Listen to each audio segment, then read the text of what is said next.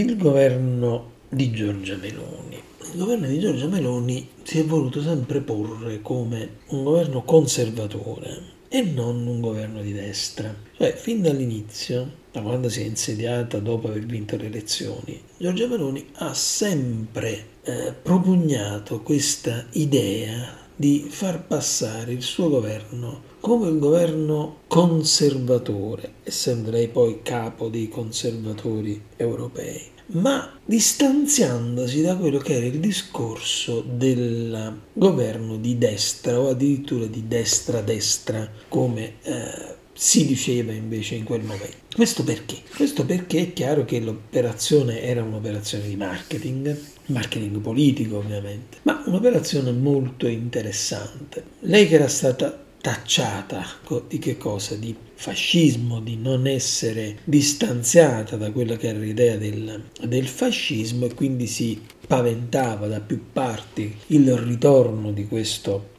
benedetto fascismo. Ebbene, lei eh, invece ha voluto affermare sempre più fortemente che nessuna di queste preoccupazioni era logica e che in realtà non si stava facendo nient'altro che mettere su un governo conservatore come quelli che ci possono essere in Inghilterra, come quelli che ci sono stati in altri paesi europei, quindi inserirsi nel solco europeo. Ma come tutte le operazioni di marketing, poi sulla lunga gittata cominciano un po' le problematiche. Perché? Cominciano le problematiche perché poi i nodi da affrontare eh, vengono uh, al pettine e uh, affrontare una problematica, come dire, da un punto di vista di destra è un discorso, affrontarla da un punto di vista diverso è altro discorso. E quindi, se noi prendiamo in considerazione 4-5 problematiche generali, no? come quella, per esempio, quella internazionale,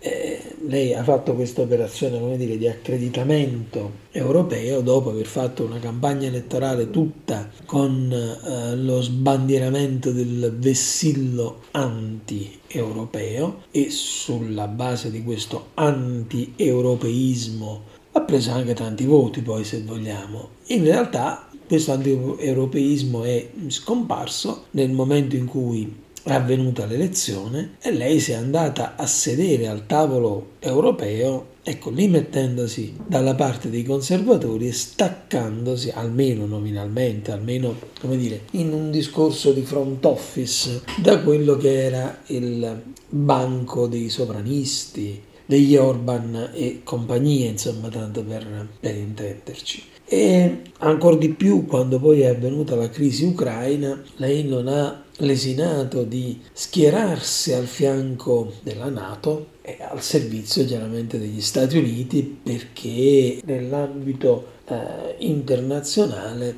questa cosa l'accreditava da un lato e le serviva chiaramente dall'altro.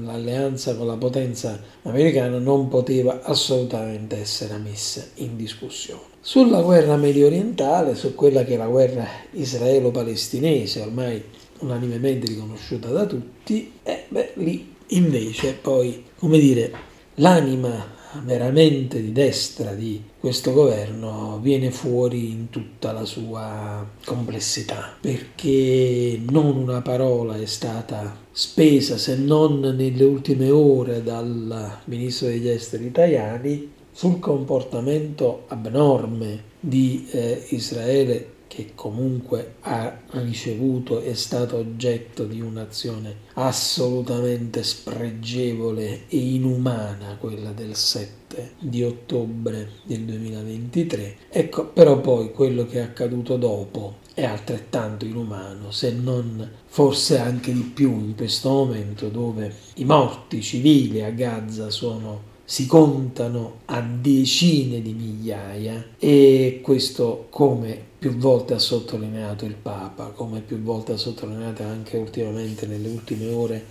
il segretario, cardinale segretario di Stato del Vaticano, è qualcosa di assolutamente inammissibile, impensabile e eh, sicuramente anche poco umano.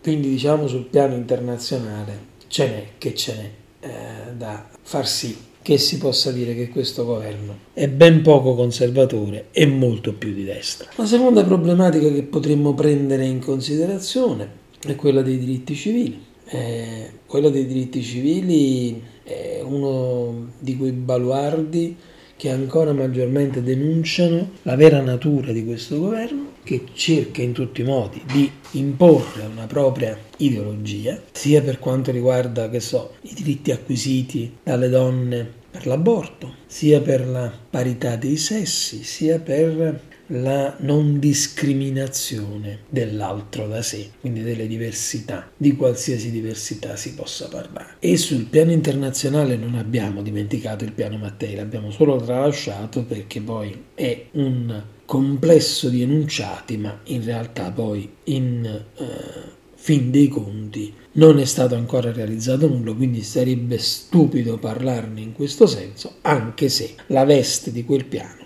è una veste con un imprimato assolutamente neocolonialista e questo è palese e chiaro a tutti. Terzo punto sul quale si può riflettere è quello che possiamo definire l'occupazione dei centri di potere. L'occupazione dei centri di potere si pensi alla RAI, ma non solo alla RAI. Questo però diciamo è uno di quei punti che accomuna di più, se vogliamo, questa destra e la precedente sinistra, sedicente sinistra, chiamatela come come volete, perché il vizio di occupare tutte le poltrone possibili ed immaginabili, di non lasciare nulla agli altri è qui molto presente, eh, come è stato molto presente anche nell'epoca in cui i governi erano a matrice dire, di sinistra o della sinistra italiana degli ultimi vent'anni. Poi magari quelli lasciavano qualche briciolina, questi invece hanno dimostrato proprio che non lasciano nulla ma assolutamente nulla agli altri e si appropriano di tutto quello che è appropriabile. Non stiamo parlando di cose illegali, eh.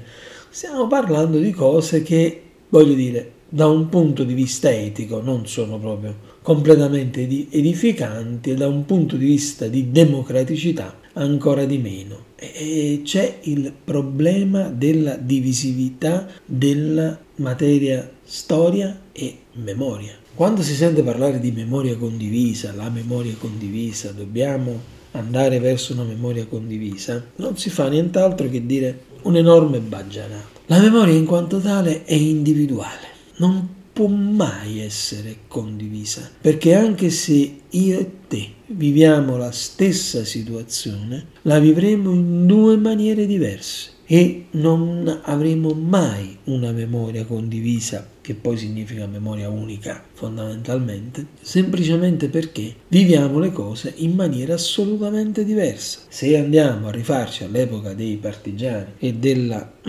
resistenza, è chiaro che se andiamo a domandare qualcosa di quel periodo a qualche superstite partigiano, ci racconterà delle cose. Se andiamo a, racco- a chiedere le stesse cose a dei sopravvissuti repubblichini, ci diranno l'esatto opposto. Eppure hanno vissuto la stessa cosa. Quindi questo confondere la memoria con la storia è un giochino abbastanza, come dire, palese ma anche un po' patetico, se eh, ci permettete questo, questo termine. E quindi il revanchismo storico, la voglia di riscrivere momenti di storia più nemmeno difendibili. E che cosa portano? Portano alla voglia spasmodica di cambiare la storia, di raccontare una storia diversa. Ma la storia si racconta con i fatti, sono i fatti a raccontare la storia.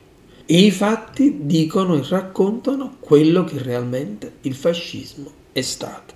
L'altra grandissima idea avuta in Europa di parificare fascismo e comunismo è un'altra di quelle trovate veramente al limite dell'esilarante perché anche essendo due totalitarismi nelle loro esplicitazioni eh, storiche avvenute nell'ambito del Novecento, sicuramente sulla base dei principi non sono assolutamente avvicinabili ma qui è sempre come dire un cercare di rimestare per evitare di far capire. Questa considerazione sulla storia ci porta poi al discorso delle riforme costituzionali riforme costituzionali assolutamente abominevoli, tranne quella sulla giustizia. Quella sulla giustizia ha dei suoi fondamenti giuridici veri, ha dei suoi fondamenti importanti rispetto al fatto che in Italia sicuramente dal 93 in poi